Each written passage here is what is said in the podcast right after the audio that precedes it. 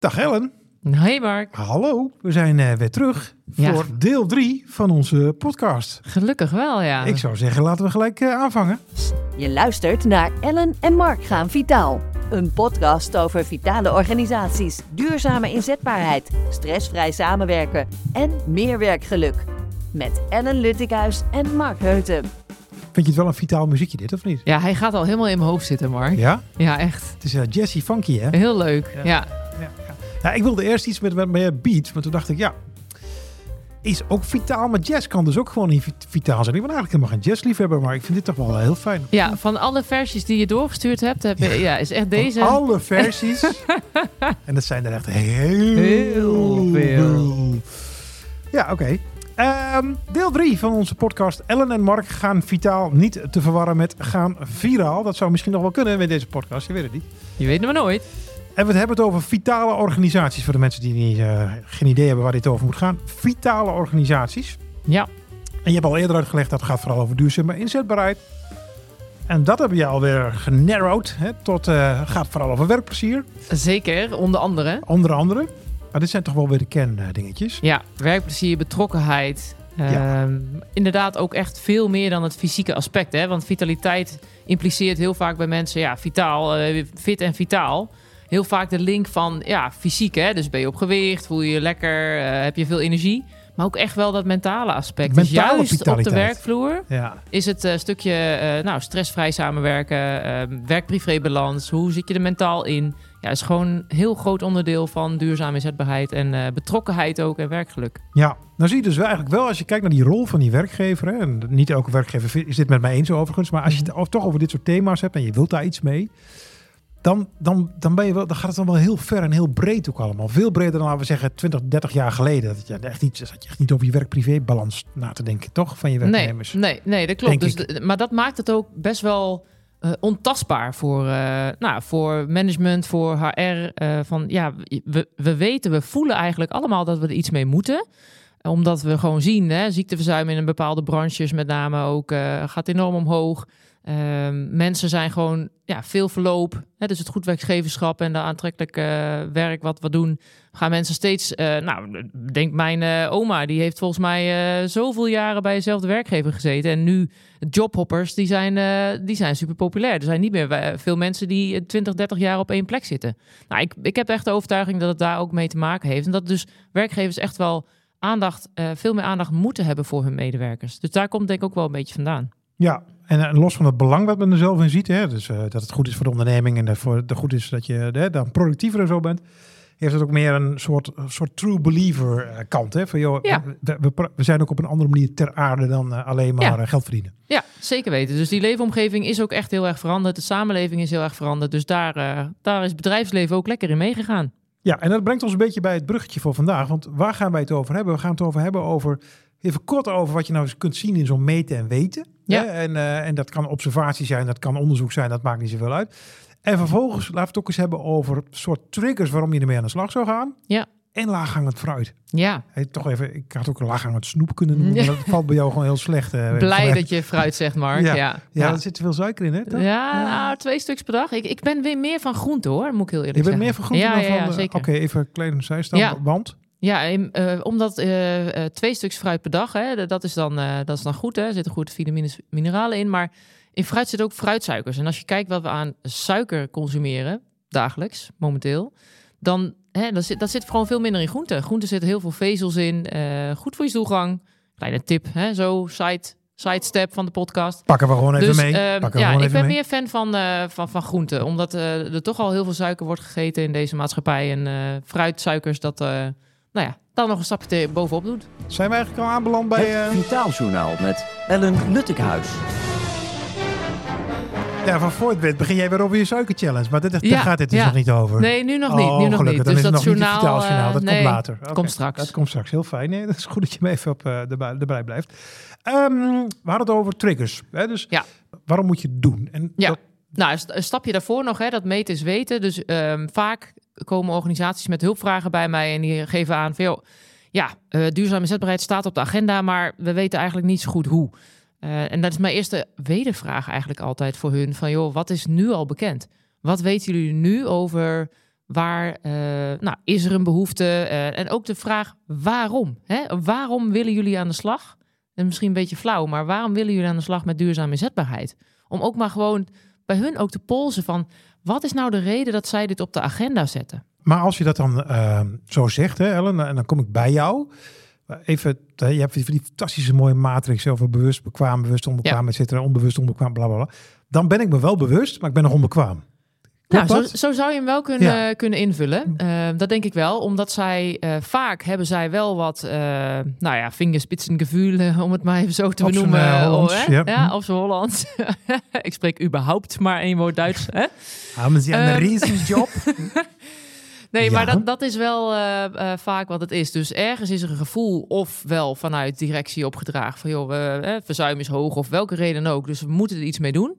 Eh, maar waarom en hoe? En wat dan inderdaad dat die behoefte is en het laaghangend fruit is, ja, dat is dan eigenlijk nog niet bekend. En men weet dan ook niet zo goed eh, wat ze moeten doen. Oké, maar dan ben ik dus bewust hè, dat, er, dat ik iets moet doen, Ja. maar ik ben wel onbekwaam nog steeds. Ja. Maar als ik nou onbewust ben, en dus ook onbekwaam, laten we dan maar, oh ja, je kunt ook onbewust bekwaam zijn trouwens, want dat is zo in dit geval, laten we het even te buiten houden. Staat het dan wel op de agenda of dan nog niet? Volgens Bij jou. onbewust onbekwaam? Ja? Nou, dan staat het waarschijnlijk wel op de agenda, maar ik heb het toch niet op die manier gezien. Ja, Dus precies. ik, ik, ik- dan staat het misschien op mijn agenda als waarom dat ziekteverzuim zo hoog is. Of, Ja. of het verloop. Of welke signalen kun je dan hebben? Nou, als je, eh, als je ziekteverzuim hoog is, is dat natuurlijk het eerste signaal. Eh, maar andere signalen hebben we het volgens mij eh, eerder ook al heel even over gehad.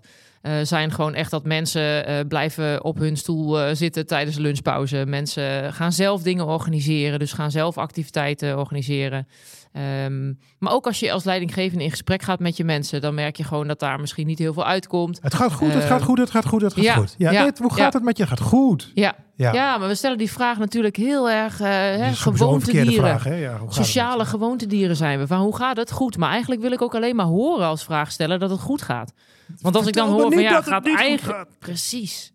Precies dat. Dus eh, nou, er zijn wel wat signalen eh, die je kunt opvangen natuurlijk. Overigens, maar- dat, is, dat is grappig ook vanuit communicatietraining. Dus Ja. dat, dat, dat eh, als je eigenlijk een vraag stelt en je wilt eigenlijk alleen maar het antwoord al hebben van het gaat goed.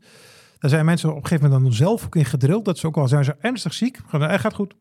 ja, nee, dat klopt. Dus Maar- eigenlijk is het signaal als je aan mensen vraagt, het, hoe gaat het? Misschien moet je dat ook niet te vaak vragen. Stel eens wat anders, hè. noemen ze een alternatief. Maar is het signaal als het elke keer altijd maar goed gaat? Dat ken je? Dan gaat het wel Dat- vaak niet dat, goed. Dat ken je wetenschappelijk. Nee. gezien. Sta- Statistisch. Nee, dat lukt niet, hè? Nee, dus dat gaat, dat gaat niet goed. Maar en, en ja, je probeert toch altijd op het moment dat je met vitaliteitsmanagement en advies, hè, want daar ben je dan een beetje mee, mee bezig, een beetje duur woord misschien, maar eh, dan ga je samen met HR gewoon echt kijken van ja, maar wat ligt er nu? Dus dan kijk je echt van inzicht naar impact. Ja. Dat, hè, dat zeg ik dan ook altijd, van inzicht naar impact. Maar dan zeg ik er nog wel één ding bij. Eh, heel veel bedrijven hebben niet een officiële of formele of grote HR-afdeling waarin dit soort thema's landen. Hè. Je, je kunt Nee. ook d- d- denken aan de, de MKB'ers, eh, tussen de 50 en 100 werknemers, hebben niet altijd een, een formele of officiële of grote HR-afdeling. Niet Nee. anders dan HR of loonadministratie. Dus die kunnen ook niet met dit soort vragen naar R worden ook op die, dat punt niet gesignaleerd. Dus ik ben gewoon zelf even leidinggevende. Ik, ik werk bij een bedrijf waar niet een grote HR-afdeling zit. Nee, Ik loop over de vloer. Of ik zit ik sta, weet ik veel wat ik allemaal aan het doen ben. Maar ik, ik, ik observeer mijn mensen. En dan zie ik dat ze nooit op een feestje komen. Dan zie ik dat ze in een vergadering afwezig zijn. Althans, dan bedoel ik ja, je ziet, mentaal kijk, afwezig. kijk, ergens geloof ik wel dat je die betrokkenheid, die zie je terug op de werkvloer. Ja, maar Je- hoe je- dan? Je, help ziet help dat, mensen eens. Hoe, zien- Ehm, hoe zien ze ja, dat? dat is, dat is een goede. Eigenlijk kun je dat, dat is een podcast niet een heel goed, eh, goed middel voor eigenlijk. Ja, stom dat ik het zeg, maar is echt je het visueel. gedrag beschrijven? Ja, ik- Ehm, ja, mensen, mensen eh, werken ook vaak minder samen, minder vaak samen. Dus je ziet vaak eh, een concreet voorbeeld. Dan word ik toch concreet. Heel mooi. Concreet Joepie. voorbeeld is dat je dan eh, als leidinggevende ziet dat eh, Pietje op de hoek heeft iets gemaakt. En ah, dat heeft eh, Marije links heeft eigenlijk hetzelfde gemaakt. Hè, dus je ziet dan overlap in de organisatie op gewoon echt letterlijk content, op wat op productiviteit. Dus eigenlijk is dat heel inefficiënt. En dat soort dingen zie je dan terug. Dus er zijn verschillende mensen in de organisatie die niet samengewerkt hebben, waardoor er dus allerlei initiatieven ontstaan die ofwel elkaar tegenspreken ofwel hetzelfde zijn. Ja. Dat, zou een, heel- dat is een heel concreet voorbeeld. Oké, nou duidelijk. En dan heb je de, mensen die zeggen, de bedrijven die zeggen, joh, maar ik wil gewoon iets met vitaliteit. Meer vanuit een soort true believer. Of ja, dat is dit. Dat, Ja. Ik vind het gewoon heel belangrijk om daar eh, vanuit welzijn naar, naar te kijken. Die Ja. mensen heb je ook. En die bedrijven heb je ook. Ehm, maar als je die nou even bij elkaar veegt, hè, Ellen, en je, kijkt naar jouw en mijn praktijk de afgelopen jaren. Dan heb je al die observaties gedaan, die onderzoeken misschien ook wel gedaan. En dan, dan, dan zie je daar toch wel een aantal, laten we het zeggen, laaghangend fruit hangen. Ja, Maar Ja. mensen wat je vrij snel ziet van, joh, als je nou iets wilt doen voor betrokkenheid of voor vitaliteit of voor beide of werkplezier, doe dan. En welke, wat, wat zie je dan Ja. bijvoorbeeld als laaghangend? Nou ja, laaghangend fruit is heel vaak, eh, zit hem in sowieso, hè, aandacht speelt daarin dan vaak een rol. Dus je gaat het, het feit dat je iets faciliteert hè, als werkgever, dat slaat al aan. Hè. Het is vaak een combinatie van activiteiten die je, gaat, die je dan gaat doen. Dus dat kan een stukje zijn eh, binnen een team. Het kan ook een één-op-één eh, gesprek zijn. Heel simpel voorbeeld. Op het moment dat je ehm, hebt gemeten en er zijn dingen boven water, dan kan je zeggen van, joh, we gaan online met offline combineren. Hè. Dus we gaan daar eh, kennis delen via een nieuwsbrief. Eh, we gaan daar uiteraard ook, hè, de interactie daarmee met medewerkers is wel heel belangrijk. Eh, klein voorbeeld daarin is dat je, stel dat je wil met, er is een bedrijfsrestaurant, of er is er een mogelijkheid tot een bedrijfsrestaurant, en je wil met de voeding aan de slag, dan zou je kunnen zeggen, we gaan mensen betrekken bij een, een, een burger, een gezonde burger, die dan hè, de, de, de naam van de organisatie gaat dragen. Dus mensen gaan ideeën in een ideeënbus doen voor een broodje. Nou, eh, nou noem eens een mooi bedrijf. Mogen misschien geen reclame maken, maar hè, dat, no- noem een mooi bedrijf. En dat is dan het broodje van dat bedrijf. En die wordt samengesteld door de medewerkers zelf. Hè, zij hebben keuze uit een aantal gezonde producten. Dat is een voorbeeldje, een soort stukje inspiratie... hoe je betrokkenheid binnen een bedrijf kan vergroten. Dus mensen kunnen daar allemaal aan meedoen. Een eh, incentive, zeker in het begin, werkt ook altijd wel goed. Is eh, een combinatie van intrinsieke motivatie en gewoon een kleine in incentive. Een soort van challenge. En dus challenges werken goed om te doen. Denk aan de Ommetje-app bijvoorbeeld. Oh ja, ja. Dus nou, wat je doet na het meten is dus eigenlijk gewoon kijken van... hey, wat aan combinatie van offline en online activiteiten kunnen wij doen... en wie hebben we daarvoor nodig? Dus je kijkt, dat is echt laaghangend fruit. Van wie, wie wel? Hè? Wat kan wel, wie wel? ja. Dus daar kijk je naar. En, en het gaat dus ook om kleine stappen. Ja, Ja, niet, niet gelijk de hele wereld willen verbeteren, alles maar weer eh, goed eh, doen, et cetera. Begin gewoon met die Ellen en Mark gaan vitaal hamburger speciaal, hè? dat heb je. Dus. zeker. zoiets? Ja, ja, En dan met eh, vegan mayo. Ja, en betrek mensen erbij. En eh, ja, dat, dus dat is belangrijk. Ander ding wat ik ook vaak heb gezien, en jij volgens mij ook, is eh, als het gaat om betrokkenheid, Ja. is zichtbaarheid van eh leidinggevenden. Ja, dat is, eh, dat is echt een lastig punt, hè? een hele lastige. En zeker op het moment dat, hè, zoals jij net zei, dat, dat de directie en MT gewoon zegt van we willen dit gewoon vanuit de ongeschreven regel, we vinden dit belangrijk, we willen dit gewoon doen. Aan de slag met vitaliteit. En vervolgens laten ze zich niet zien bij vitale activiteiten die er zijn. Eh, en dat gaat toch, eh, dat, dat, daarmee geef je toch wel een signaal af, eh, vind ik zelf als, als leidinggevende. Dus dat is wel een En uitdaging. welk signaal geef je dan af? Nou, ik heb, zou ik gelijk de praktische doorvertaling maar weer maken. Ja, dat ik dan met een aantal medewerkers zit. Hè, want bij een aantal opdrachtgevers van mij zitten wij ook gewoon individueel. Dus dan ben ik één keer in de drie weken daar op consulturen. Mensen kunnen gewoon bij mij binnenlopen, van allerlei vragen stellen over leefstijl, over voeding, over beweging, over werk, privé, van alles. En dan lopen ze binnen en dan ga je toch nog eens het, het, echt het gesprek aan. En op het moment dat ik het idee heb van, hé, hey, dat is, die zit niet helemaal lekker, dan, dan ja, vraag ik daar wel op door. Van, joh, en eh, activiteit en eh, wie waren er allemaal? Van, oh, mis je nog iemand van het, van MT? Echt letterlijk zo concreet. En dat moet je durven. Hè? Dus dan moet je echt wel durven vragen. Maar levert wel heel veel op. Dus daar, daar komt eigenlijk vanuit de medewerkers zelf. Dat zij dan aangeven, joh, maar ik vind het wel jammer dat die en die van directie er nooit is. Dus eh, ik denk dat directie zelf ook nog wel onderschat hoeveel waarde dat heeft dat ze er zijn. Ja, en tegelijkertijd, dat breek ik toch even een land voor de gemiddelde directies in Nederland. Ja. Ehm, en dat geldt trouwens voor heel veel leidinggevenden. Je moet al heel veel en je agenda is erg heel erg vol. Dus ik kan me ook voorstellen dat je, dat, dat dus gewoon niet altijd lukt. Even los van het feit dat het wel heel verstandig is om het wel te doen. Ja. Maar het kan ook gewoon niet altijd. Kunnen, kunnen we ook, even advocaat van de duivel, kunnen we het ook omdraaien? Dat medewerkers iets minder waarde aan, mo- aan moeten hechten aan zichtbaarheid. Ja, ik denk dat die. in het kader van autonomie niet- en zelfstandigheid. Ja, zou dat ook kunnen? Nou, die, die gaat in deze niet helemaal op. Dat, dat kan wel als je het hebt over eh vakinhoudelijk. Hè. Daar heb je mensen juist op autonomie. En als je juist mensen daar vrijheid geeft, nou, dan bloeien ze op. Hè. Dat gaat hartstikke goed.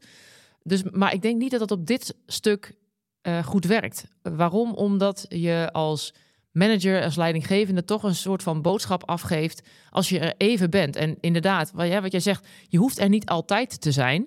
Het gaat erom dat als er, eh, nou, laten we zeggen, zes tot eh, zeven vitale activiteiten zijn, offline, hè, dus dat we fysiek bij elkaar komen, of er is een keer een gezonde lunch, laat even je gezicht zien. Het hoeft niet zeven keer, zeven van de zeven. En, en- of maak, hè, er zijn hele praktische eh, oplossingen voor. Als je met twee of drie man bent in de MT of vier, dan verdeel je dat. Dan zorg je in ieder geval dat er altijd iemand is. Nou, ik kan me niet voorstellen dat de agenda's, de agenda's zitten vol, maar dat ze zo vol zitten dat er nooit iemand kan zijn. Dat, dat gaat er bij mij niet in. Dus dat is ook een stukje bewustzijn bij die leidinggevende. Ja, waarbij het bovenliggende probleem ook wel hier is, denk ik, dat kijk, als je als organisatie zegt ik wil dit, dat is nou niet automatisch gezegd dat iedereen die daar werkt ook zegt ja, ik wil dit. Nee, Dus ehm, dan kom je toch op van hoe krijg je ze, hoe krijg je mensen mee? En ik heb geleerd dat je mensen heel slecht meekrijgt in slechte ideeën. ja, ja, dus dus, dus dat, dat, dit heeft ook een heel groot communicatievraagstuk in zich. Want voordat je het weet, ben je een soort moraalridder, hè? Ja. Want Ja. gij, gij zult allemaal vitaler zijn. ja. Ja, en, ik ken mensen zat die dan bijvoorbeeld de hak in de zand zetten alleen al Ja. bij de gedachte dat ze iets moeten. Nou, en dat is precies eh, wat ik altijd adviseer. Het moeten gaan we niet communiceren, want er moet niks. Dat is eigenlijk altijd wat ik ook aangeef. Ehm, vanuit MT of, of directie is het altijd faciliterend. Dus als je het als bedrijf voor elkaar krijgt om de communicatie bij je medewerkers neer te leggen, dat dit voor jou gedaan wordt, als een, dat je het als een soort van cadeautje brengt, eh, dan is wel mijn ervaring dat daar veel meer positieve reacties op komen. Het was zelfs een keer zo dat ik bij een bedrijf met fideliteit aan de slag ging. En dat wij eh, heel duidelijk hebben gecommuniceerd: dit is echt een cadeautje voor jullie vanuit goed werkgeverschap. Wij vinden onze mensen belangrijk. De mens staat centraal. Dat mensen dat heel positief hebben ontvangen. En tegelijkertijd, eh, en, en daar maakten ze dan de misstap. Tegelijkertijd hadden ze niet de mensen voldoende betrokken aan het begin van het proces. Dus er kwam niemand bij de activiteiten. Nee, dat cadeautje wilde men niet hebben. En men, men Nee. wilde het cadeautje niet hebben. Maar Nee. je hebt in ieder geval niet die eh, weerstand op dat eerste stuk van... Hey, dit vinden wij belangrijk en dat heb jij ook maar belangrijk te vinden. Dat, was, dat haal je daarmee denk ik wel weg. Dus faciliteer het als werkgever en ga zeker niet... Ga zeker geen dingen verplichten. Oké, dankjewel. Het Vitaaljournaal met Het is. Ellen Luttekhuis. Komt het toch nog onverwachts, Mark? Altijd weer de vraag, Ellen. What's nieuw? Ja, wat is nieuw? Er is zoveel nieuw. Ehm, als je kijkt naar eh, eh, vitaliteit op de werkvloer en duurzame inzetbaarheid, dan is het mooie eigenlijk, of zozeer nieuw is, weet ik niet. Maar het mooie is dat je een ontwikkeling ziet dat ook organisaties zoals een Papendal, hè, dat ga ik, eh, ga ik het dan even bij naam benoemen. ook zij spitsen zich steeds meer toe. Hè, topsport spitst zich steeds meer toe op eh, vitaliteit en op bedrijven. Dus wat ze doen is dat ze topsporters koppelen aan bedrijven. Dat ze clinics gaan geven op scholen, maar ook bij bedrijven. Eh, en dat ze gewoon ook laten zien een stukje inkijk in, eh, in hun leven. Wat komt daar allemaal bij kijken? Hoe belangrijk zijn verschillende onderwerpen van vitaliteit? En dat vind ik wel een hele gave. En er is eigenlijk gelijk ook eentje in oktober uit mijn hoofd. Met een van mijn opdrachtgevers dat we naar Papendal gaan. En dat we daar gewoon een aantal clinics krijgen die middag. Een rondleiding ook krijgen daar. Dus dat vond, vind ik wel een hele mooie ontwikkeling. En ik denk, die gooi ik even in dit journaal. En hoe groot wordt dat, deze ontwikkeling? Nou, ik denk dat dat wel ehm, voor bedrijven in ieder geval een hele mooie is. Zoals een Topsport Gelderland heeft ook al ehm, een mooie Road to Paris. Hè? Dus dan nemen ze bedrijven mee in het traject. En ik Maar denk Parijs toch, ook? eh, Ja, ook, ja, naar Parijs kan wel. Maar Nou, er het zit is dan een een road kleine road road financiële, Paris, ja, kleine financiële bijdrage Ja. zit er wel aan vast natuurlijk. ja, het klinkt goed. Ehm, maar wel Lekker wijn drinken hè? zo. Oh, N- n- Zou ik dat vrije niet. wijn? Nee. Ja, precies. Ga verder. Ja, Maar ja. het doel echt eh, is om die eh, topsporten wat meer aan de maatschappij te binden en de maatschappij wat meer aan die topsporten. Dus dat ze van elkaar kunnen leren. En dat is echt een heel, dat zit een heel mooi vitaal aspect aan. Dus dat vind ik, eh, en ik denk wel, ze hebben dat nu in eh, op Papendal opgezet. En ik denk wel dat dat eh, een hele mooie kan zijn om eh, voor bedrijven om eens te gaan uitproberen. Dus, dus ik kan geen voorspelling doen van hoe groot het wordt, maar ik zou wel mijn tip zijn van joh, ga dat eens, eh, ga dat eens proberen en laat je eens inspireren. Want ik denk echt dat topsport inspireert. Dat zijn we misschien een beetje uit het oog verloren de laatste jaren. Maar, Maar, dat zeg ja. jij ook. Dat, zeg ik even aanvullend, omdat je natuurlijk zelf, een, ik moet het zeggen, hè, goed, moet het goed uitdrukken, een voormalig topsporter bent. Niet een ex-topsporter, maar een voormalig topsporter. Ja, vind ik een positieve woord. Ja, nee, voor degenen die weten, Ellen is eh, jarenlang deelnemer geweest aan de volleybalteams in Nederland. En onder andere in het Nederlands team gezeten, toch? Ja, ja, het Nederlands team heb ik eh, inderdaad een paar jaar mogen meedraaien. Jong Oranje ook eh, toernooien mogen spelen. Nederlands team zat ik bij de eerste 16, dus hè, een kleine nuance. Eh, maar met Jong Oranje inderdaad wel EK's, WK's, eh, van alles gespeeld. Dus maar de- ja, vanuit die topsportervaring eh, weet ik ook gewoon... Hoe belangrijk dit is. Ja, En hoe, hoe dit ook goed kan werken als, Ja. als magneet. hè? Ja. Oké, ehm, één ding wil ik nog even met je be- be- behandelen. Als laatste in deze deel 3 van eh, Ellen en Mark gaan vitaal. Leuk dat je luistert. Kan er wel even zo. zo. Dit is Ellen en Mark gaan vitaal. Nee, maar dat is ook goed dat mensen dat weten. zeker. Ehm, voorbeeldgedrag. Ja, hele belangrijke. Ik Is heb dat ik heb, zo? Ja, ik geloof, eh, ik geloof wel echt in voor, eh, voorbeeldgedrag. Ehm, en waarom? Ja, dat is, daar, daar kan ik natuurlijk een heel pleidooi over houden. Maar voorbeeldgedrag, dat is een, ga ik hem heel even vertalen naar eh, thuis. Ehm, als er moeders, vaders tegen mij zeggen: Ja, mijn kind eet slecht. Ja, mijn kind eet slecht. Ja, oké. ehm, dan heb ik altijd de neiging om te zeggen: Mag ik even bij jullie rond eh, thuis eh, speuren? En dan heb je eigenlijk die soort van ongezonde leefomgeving waar je dan binnenstapt. En dan denk ik, ja, je kunt heel veel vertellen. Je kunt de strijd aangaan met je kind wat je moet eten. Maar op het moment dat je gewoon laat zien dat er een gezonde leefomgeving is voor dat kind. En dat je zelf, eh, als je trek hebt, niet een koekje pakt, maar een gezonde snack. Een stukje groente of iets van andere gezonde snack. Dan gaat je kind daarin mee. En dat, dat is gewoon zo. En, en de doorvertaling naar de, naar de werkvloer. Eh, laat, laat het zien. Laat ook het belang zien van eh, de aandacht voor je mens. Want als je als leidinggevende nooit vraagt, hè, hoe gaat het, hebben we, hè, misschien een andere vraag, maar eh, in ieder geval de aandacht, dan, ehm, ehm, ja, dan, dan geef je daarmee een boodschap af, voor mijn gevoel. Dus ik vind dat zelf echt wel een hele belangrijke. De meningen zijn over verdeeld. Ik ben ook wel stiekem benieuwd hoe jij er, eh, daarin zit. Ik zit er iets anders in. Ja, vertel. Nou ja, ik heb, ik, ik, wat jij zegt klopt. Ik bedoel, dat, daar kan ik ook niks tegen inbrengen. Ik heb het alleen te vaak gezien. Dat, eh, er is ook tegen mij wel eens een keer gezegd, er werd er een of andere transitie doorgevoerd bij een bedrijf. Ehm, en de leidinggevende moest een voorbeeldgedrag eh, vertonen. En ehm, toen zag ik, inclusief mezelf, allemaal dingen doen waarvan ik denk, dat ben ik helemaal niet. Dus ehm, waar het om gaat is bijvoorbeeld met bijvoorbeeld gedrag is, en dan kom je eigenlijk weer op dat voorste stuk uit dat we eerder behandelen in deze podcast. Op het moment dat jij iets doet met vitale organisatie, maar je doet het omdat je het moet, of omdat het Ja. bon ton is, omdat het eh, lekker eh, eh, sexy klinkt als je dat dan. Maar het is niet van jezelf, dan wordt het heel ingewikkeld, want dan zit je het in tussen aanhalingstekens verkeerde gedrag te laten zien. Ja. Maar het kan wel authentiek gedrag zijn. Dus op het moment dat voorbeeldgedrag niet meer authentiek is, dan haak ik af. Dan zijn mensen spelletjes aan het doen. Dan zijn mensen toneelstukjes aan het spelen. Dat heb ik Ja. echt te vaak gezien, omdat ze allemaal een training voorbeeldgedrag hadden gehad. Ja, En we motten voort aan dit. Het Ja. mooiste voorbeeld is een, ondernemer, hè, die eh, echt ondernemer die echt van onderaan opgeklopt is met helemaal niks. En echt ook behoorlijk hard en, en uit hoeken. Super gave vent en een hartstikke aardige man ook. Maar die kon echt knetterhard uit de hoek gooien. Die zei tegen mij, Mark, als ik dat moet gaan doen, ja. waar ben ik dan zelf nog in dit verhaal? Dus daar, daar, Ja. daar zit voor mij de grens aan voorbeeldgedrag als het niet meer authentiek is. En dat Ja. is best lastig, want je vraagt een gemiddelde groep, vaak in een organisatie, iets te doen. Dus eigenlijk ja, voorbeeldgedrag eens, maar laten we nog wel allemaal onze eigen zelf daarin Ja, zijn. dus eigenlijk zeg jij eh, het doel, hè, het, het, het resultaat van voorbeeldgedrag, dat is oké. hè? dus daar, daar kun je wel succes mee behalen. Dus wat het effect van voorbeeldgedrag is, daar geloof je wel in. Alleen het moet niet eh, geforceerd zijn. Dus op het moment dat moet het, geforceerd zijn. wordt, ja, ja, het precies. moet dus wel passen bij die cultuur waar we het al eerder over hadden. Ja, ja, kijk, en dan ben ik eh, natuurlijk niet degene die heel objectief is. Want ik zou zeggen, op en wat je dan zou, zou willen doen, is dat uiteraard eh, moet iedereen uit zichzelf de dingen laten zien en bij zichzelf blijven. Het is wel zo dat je als, als je een leidinggevende bent, dan zijn er organisatiedoelen. En daar word jij geacht om eh, ook een bijdrage aan te leveren.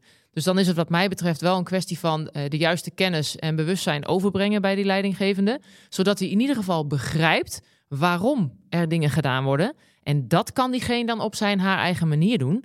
Alleen op het moment dat ik dan zou zeggen van ja, je hebt maar één gezondheid, dat we echt de, de doelstelling van vitaliteit erbij halen. Ja, praat je over mensen, praat je over gezondheid. Dus kan ik mij lastig voorstellen dat dan iemand daar bijvoorbeeld uh, valikant tegen zou zijn. Nou, maar dat heb ik ook niet zo ervaren, dat mensen de valikant tegen zouden zijn, maar het is meer de vorm waarin. Ik ga je een ander voorbeeld geven.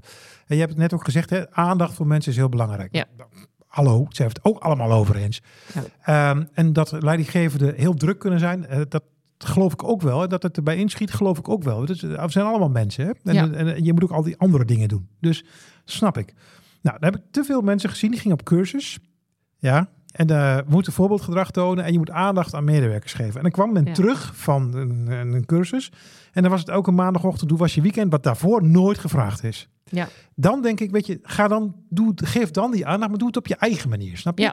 Ja, Dat bedoel ik met eh, dat toneelspelletje. Ja. Dat mensen, dat heb ik ook van die teamleden dan weer gehoord, haken volledig af. Ja, nee, maar heel goed. En, en Ja. ik denk ook een hele goede tip. En je ziet ook heel vaak van eh, dat ze na dat soort cursussen terugkomen en dat ze dat dan één dag doen en daarna is het weer weg. Ja, want omdat het niet van jezelf is. Dus- Exact. Dus, dus, dus, dus ja, voorbeeldgedrag, maar probeer dan wel je eigen authenticiteit in dat wat die organisatie wil te leggen. En dat kan, hè? Ja, en dan zou het ook nog een handje helpen als de eh, reactie goed is. Hè? Dus dat je daar een soort van wow-effect en wow-ervaring uithaalt. Want het blijkt ook dat het menselijk brein daar heel goed, heel lekker ja, op gaat. ja, die wordt daar heel erg door gestimuleerd. Ja.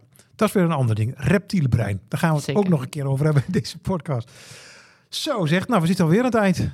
Ja, het gaat echt veel te snel dit. Ja, en we Ja. krijgen best wel veel reacties inmiddels eh, op de podcast. Dus dat is hartstikke leuk. En wij zijn eh, driftig op zoek, en die gaan we ook eh, vinden, naar eh, gasten uit het bedrijfsleven die ons gaan vertellen wat zij allemaal eh, doen op het gebied van vitaliteit. Met name, met name waar ze tegenaan lopen. En dat Ja. doen we natuurlijk, wat kunnen jij en ik weer ons voordeel mee doen, maar daar kan iedere luisteraar ook weer zijn of haar voordeel mee doen. Zeker, zeker. En zeker waar ze tegenaan lopen. En tegelijkertijd ook eh, inspiratie delen als in successen delen. Ja. Dat lijkt me ook echt heel tof. Ja. eh, omdat dat ook natuurlijk heel inspirerend werkt.